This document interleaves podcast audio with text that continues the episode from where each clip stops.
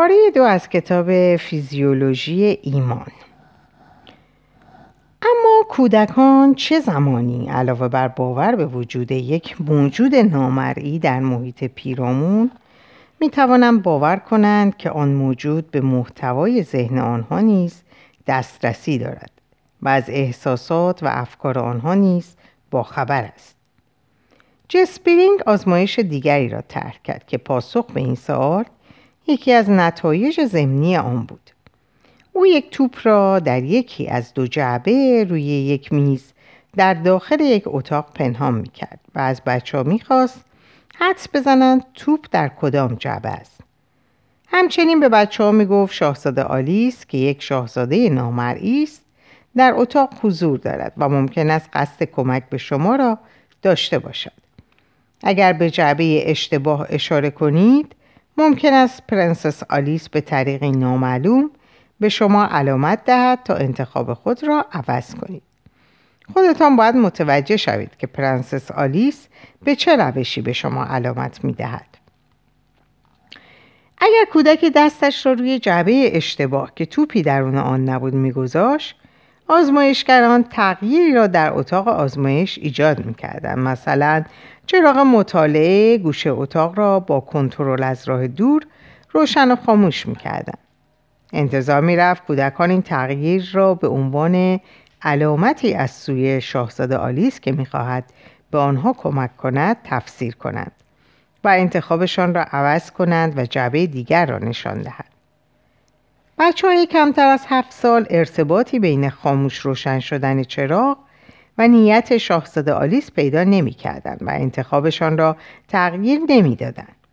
اما بچه های هفت تا نه ساله و بالاتر بودند که نه تنها به وجود ذهن شاهزاده آلیس باور پیدا می کردن، بلکه باور می کردن که ذهن شاهزاده آلیس با ذهن آنها پیوند و ارتباط دارد و می‌داند چقدر برایشان مهم است که جعبه درست را پیدا کنند و لذا شاهزاده آلیس با آنها همدلی می کند و مثلا چراغ را روشن خاموش می کند.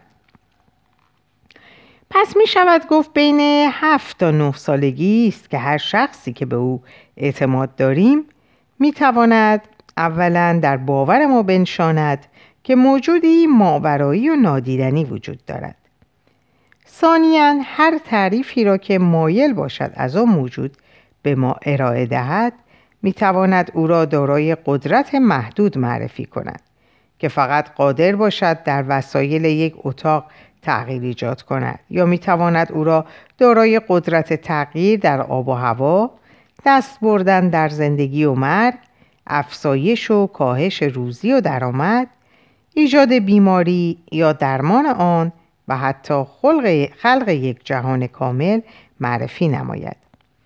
می تواند بگوید که او از بیرون ما را نگاه می کند ولی به افکار ما دسترسی ندارد. یا می تواند بگوید که او به تمام افکار و احساسات و آنچه در ذهن ماست آگاه است. قابلیت باور به این آخری را از بعد از هفت تا نه سالگی داریم و از لحظه باور این داستان ما حضور یک موجود ماورایی را در داخل ذهن خود احساس می‌کنیم. از اینجا به بعد یک نفر در ذهن ما حضور دارد. حال جا دارد به دنبال پاسخ دو پرسش باشیم. آیا شواهدی وجود دارد که نشان دهد ما واقعا میپذیریم ذهن دیگری در ذهن ما حضور دارد و هر لحظه از تفکرات ما آگاه می شود؟ اگر اینطور است تا کی این حضور برای ما دوام خواهد داشت؟ آیا واقعا کسی در ذهن ما حضور دارد؟ واقعیت برای ما چیست؟ آنگاه که اطمینان داریم یک شیء واقعی در مقابل ما قرار دارد چگونه به این باور رسیده ایم؟ اشیای اطراف ما روی گیرنده های حسی ما اثر می‌گذارند و موجب ایجاد پیام های عصبی میگردند. این پیام ها وارد مغز می شوند و محصول پردازش آنها تصویر یا تصوری در مغز ما خواهد بود ما بر آن تصویر یا تصور نام واقعیت می نهیم. ما از یک طرف بدون تشکیل تصویر و تصور در مغز از واقعیت بیرونی بیخبر میمانیم از طرف دیگر اگر تصویر یا تصوری واضح در ذهن ما شکل بگیرد حتی اگر ما به ازای خارجی نداشته باشد باز هم آن را واقعیت میپنداریم. مثل پدیده توهم یا رویایی که در خواب می‌بینیم. کسی که دچار توهم می‌شود اصرار دارد که چیزهای واقعی را می‌بیند و یا صداهایی واقعی را میشنود. همچنین وقتی خواب می‌بینیم در واقعی بودن آنچه می‌بینیم شک نداریم. در هر دوی این حالات تصاویر و تصورات صرفا ساخته و پرداخته مغزمان هستند خود مؤمنین ادعا می‌کنن به حضور آن موجودات ماورایی ایمان دارند. حال ببینیم شواهد و مدارک علمی در مورد تصور وجود موجودی دیگر در ذهن ما. آنگاه که ایمان دینی داریم چه نشان می‌دهند و حضور این موجودات ماورایی تا چه حد برای ما واقعی است؟ اندرو نیوبرگ عصبشناس و از پیشروان عصبشناسی خداباوری با استفاده از تصویر برداری یا اسپکت به بررسی مغز صدها نفر در میان مراسم عبادتشان پرداخت. او در اوج عبادت افراد مورد آزمایش ماده رادیواکتیو اما بی خطر را وارد جریان خون آنها می کرد. این ماده در حین عبادت به نقاط مختلف مغز که بیشترین جریان خون را داشت جاری می شد. تصاویر تهیه شده الگوی فعالیت لوب فرونتال و نیز بخشای مربوط به زبان و مکالمه در مسیحی ها و یهودی ها که در حال گفتگو و راز و نیاز با خدایشان بودند را نشان می‌داد که مطابق با الگوی فعالیت همین بخش ها در مغز کسانی بود که واقعا در حال گفتگو با یک شخص واقعی هستند. در عبادت و مدیتیشن بوداییان که به گفتگو با خدا نمی پرداختند بلکه روش عبادتشان مبتنی بر درک حضور یک هستی مطلق بود مناطق بسری مغز فعال می شد. فعالیت مغز افراد آتویست و بی ایمان در هنگام تعمق و مدیتیشن شبیه فعالیت مغزی هیچ کدام از دارندگان ایمان دینی نبود. و این در حالی بود که از آنها خواسته شده بود به خدا فکر کنند. لب پیشانی آنها لب پیشانی آنها فعالیتی نداشت. در حالی که وقتی حضور کسی را حس کنیم و با او به گفتگو بپردازیم لب پیشانی فعالیت بیشتری دارد. پس برای دارندگان ایمان دینی برخلاف آتیستا خدا چیزی فراتر از یک تفکر یا نتیجه گیری منطقی و فلسفی صرف است. خدا برای آنها شخصیتی به همان اندازه واقعی است که بقیه شخصیت های مقابلشان واقعی هستند. یا حداقل می‌توان گفت زمانی که با آن خدا ارتباط برقرار می کنند چنین است. آنها با این شخص وارد گفتگو می شوند و با او درد و دل می کنند و به او التماس می کنند و گاهی با او بحث و جدل می کنند و به او اعتراض می کنند و یا با او قرار مدار می گذارند و معامله می کنند و حتی پای قرارداد و معاملاتشان با او می و به عهدشان وفا می کنند. آنها ذره در وجود او و حضور او و آگاهی او بر محتوای ذهنشان و بر جریان افکارشان شک ندارند.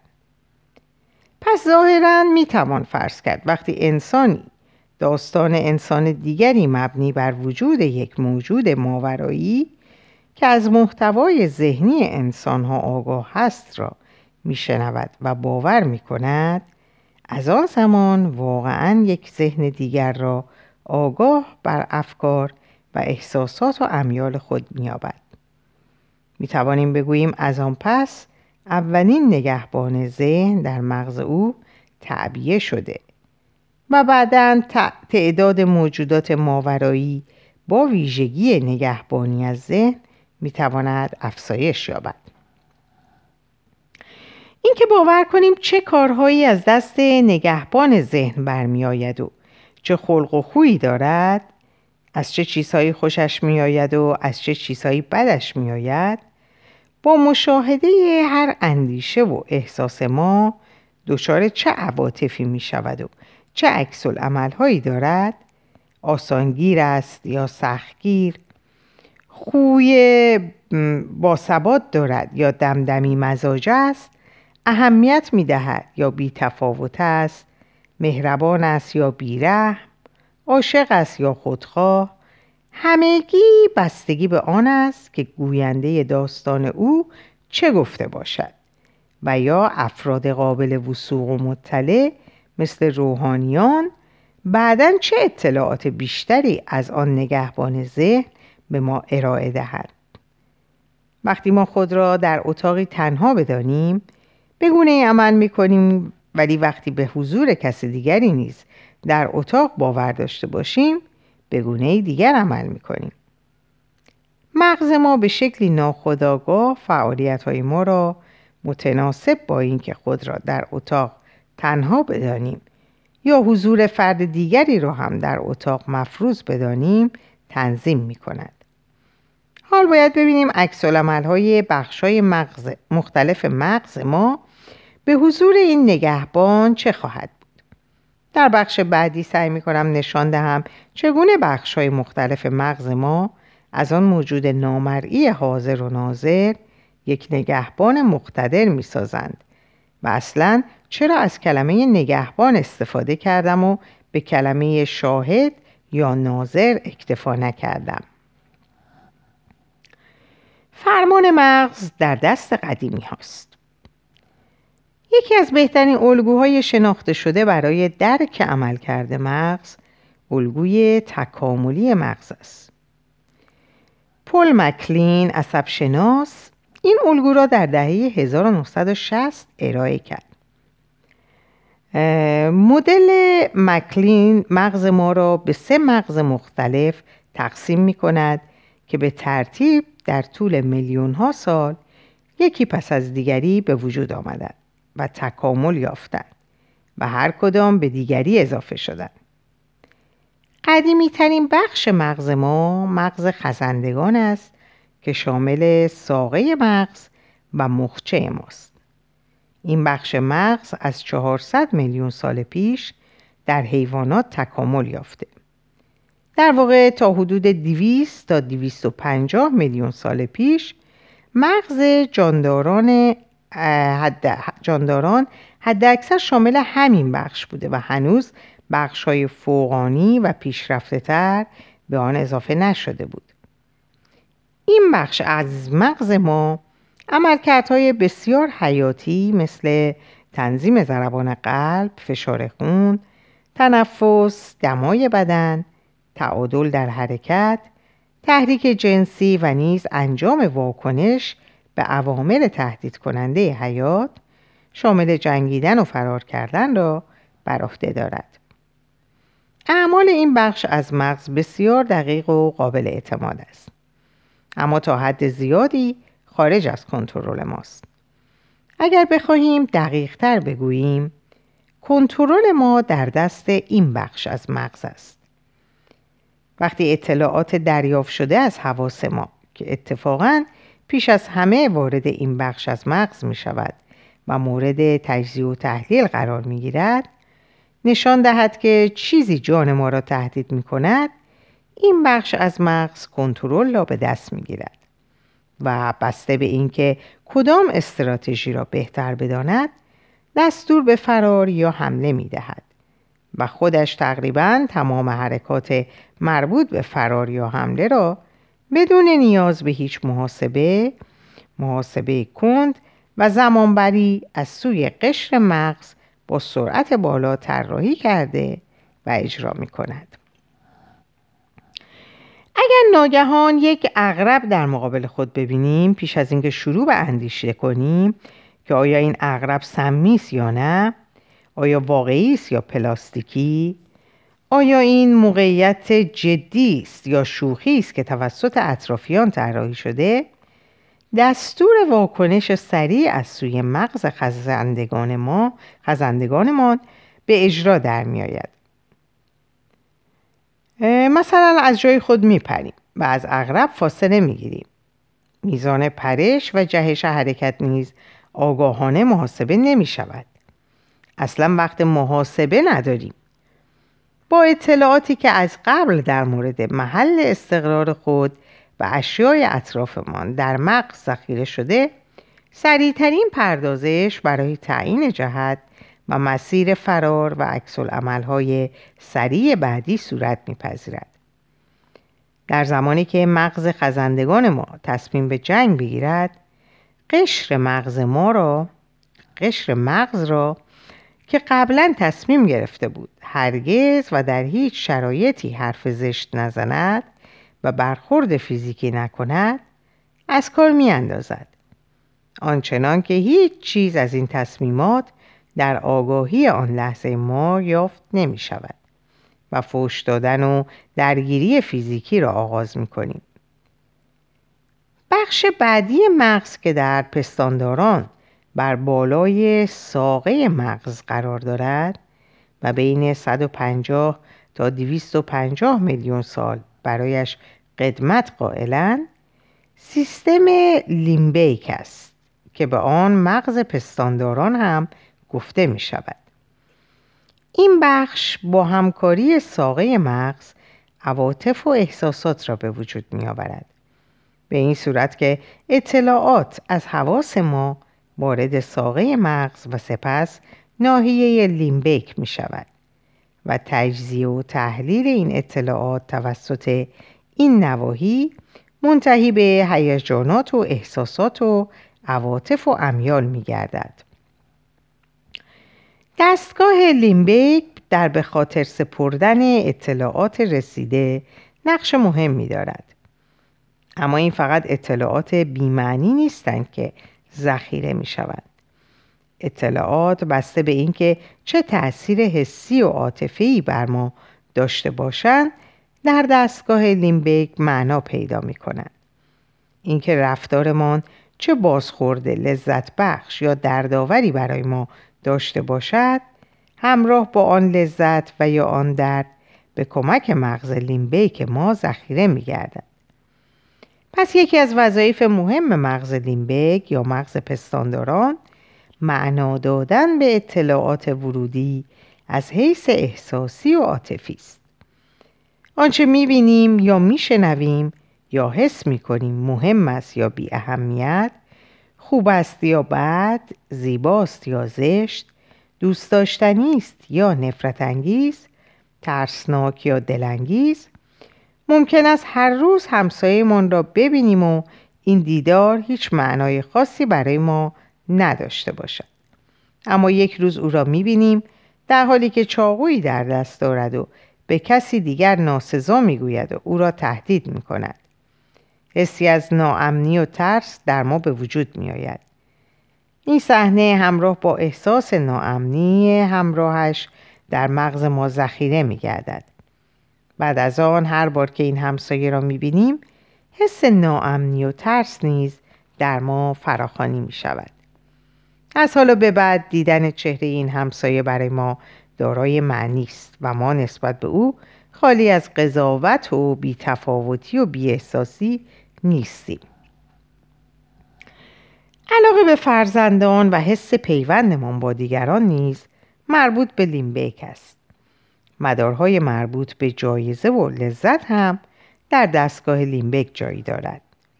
می‌توان گفت امیال ما مثل میل به یک غذا میل به خوشگذرانی با دوستان عشق به دیگران نفرت از دیگران تمایل به مصرف مواد مخدر و نیز قضاوت های اولیه در مورد دیگران از دستگاه لیمبیک سرچشمه می‌گیرد.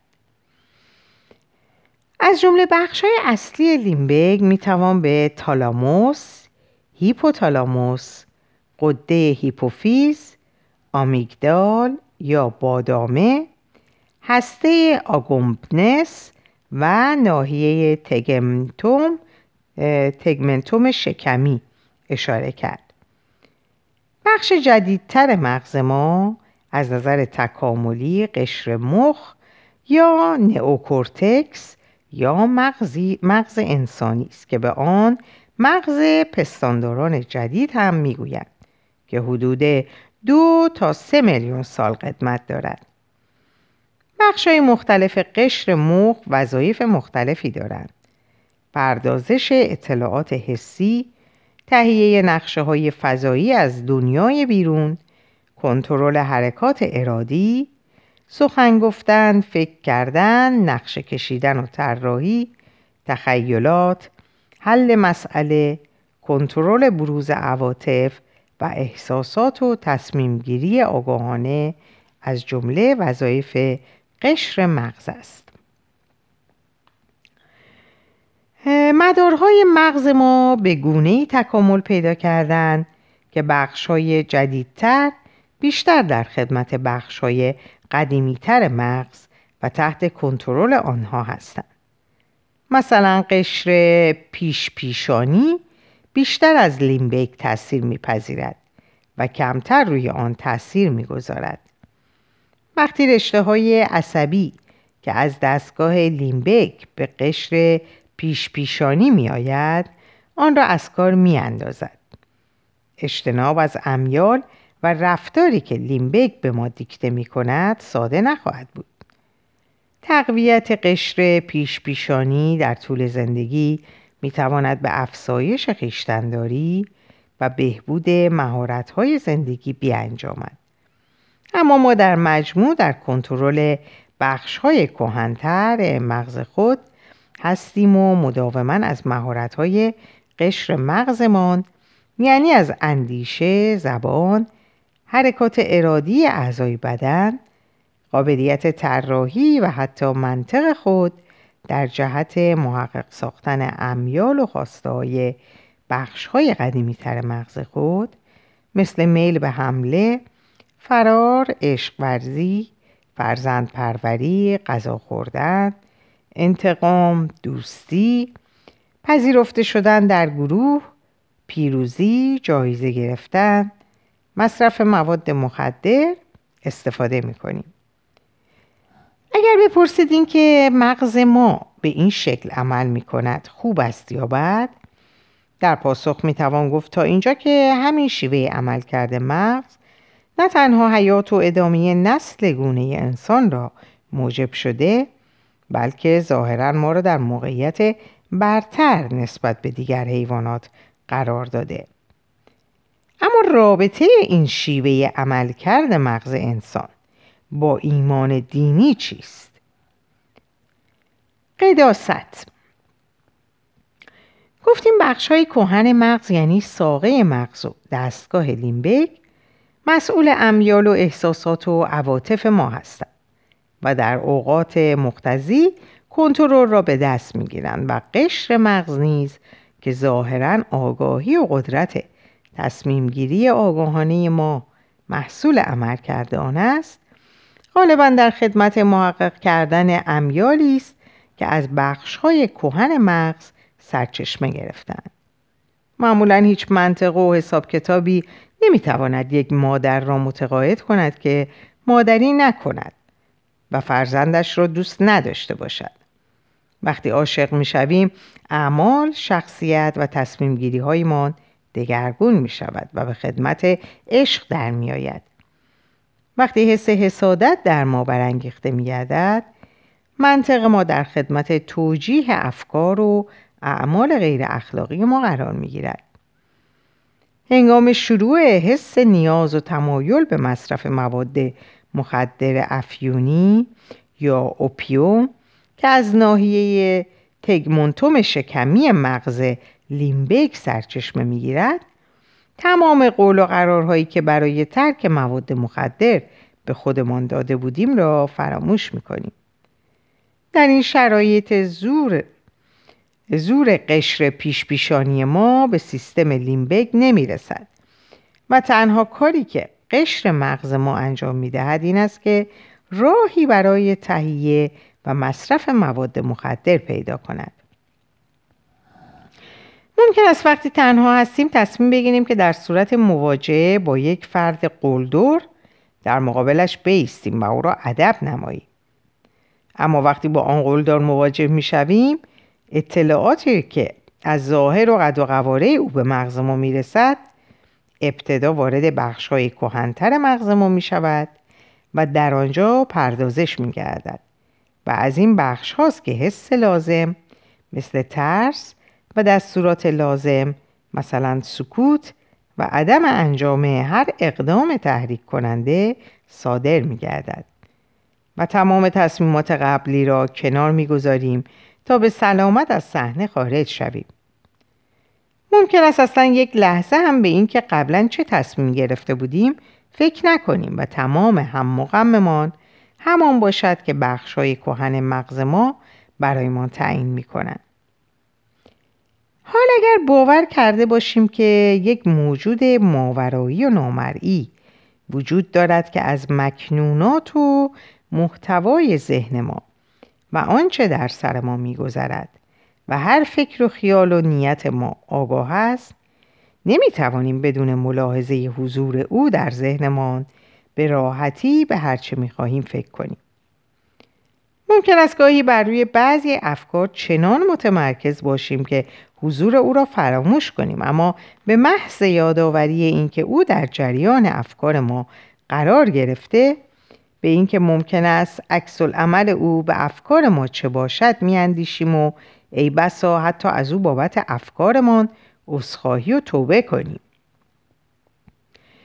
از لحظه ای که به ما گفته شود آن موجود ماورایی ما را تحت نظر دارد به صورت خودکار ذهنی که برای او فرض می کنیم یک ذهن دارای خصوصیات ذهن هر انسانی مثل خود ما خواهد بود. بر اساس ویژگی نظریه ذهن پیشفرز ما از ذهن دیگران این است که لابد مثل ذهن ما دارای حالات مختلف توجه، خشم، مهربانی، حسادت، لجبازی، روی درواسی، قابلیت فهم معنی کلمات و جملات، دیدن، شنیدن، ترس، امیدواری و ناامیدی هستند. مگر اینکه آن داستانگویی که موجود ماورایی را به ما معرفی کرده وی را از بعضی خصوصیات روانی ما ما انسانها آری نشان داده باشد. مثلا گفته باشد او هرگز خشمگین نمی شود و یا او را واجد خصوصیاتی متفاوت با ذهن خودمان معرفی کرده باشد. اگر در تعریف و توصیف آن نگهبان ذهن گفته شده باشد که از بعضی افکار ما خوشش نمیآید و مثلا دوست ندارد ما در وجود او شک کنیم این مسئله را در افکارمان لحاظ خواهیم کرد. اگر به ما گفته شده باشد در صورتی که کسی در وجود او شک کند و در همان حال شک از دنیا برود راهی جهنمی پر عذاب و ابدی خواهد شد تعجبی ندارد که بخش های کهن مغزمان اجازه فعالیت شناخت انتقادی درباره وجود او را به قشر مغز ندهند و جلوی هر شکی را بگیرند.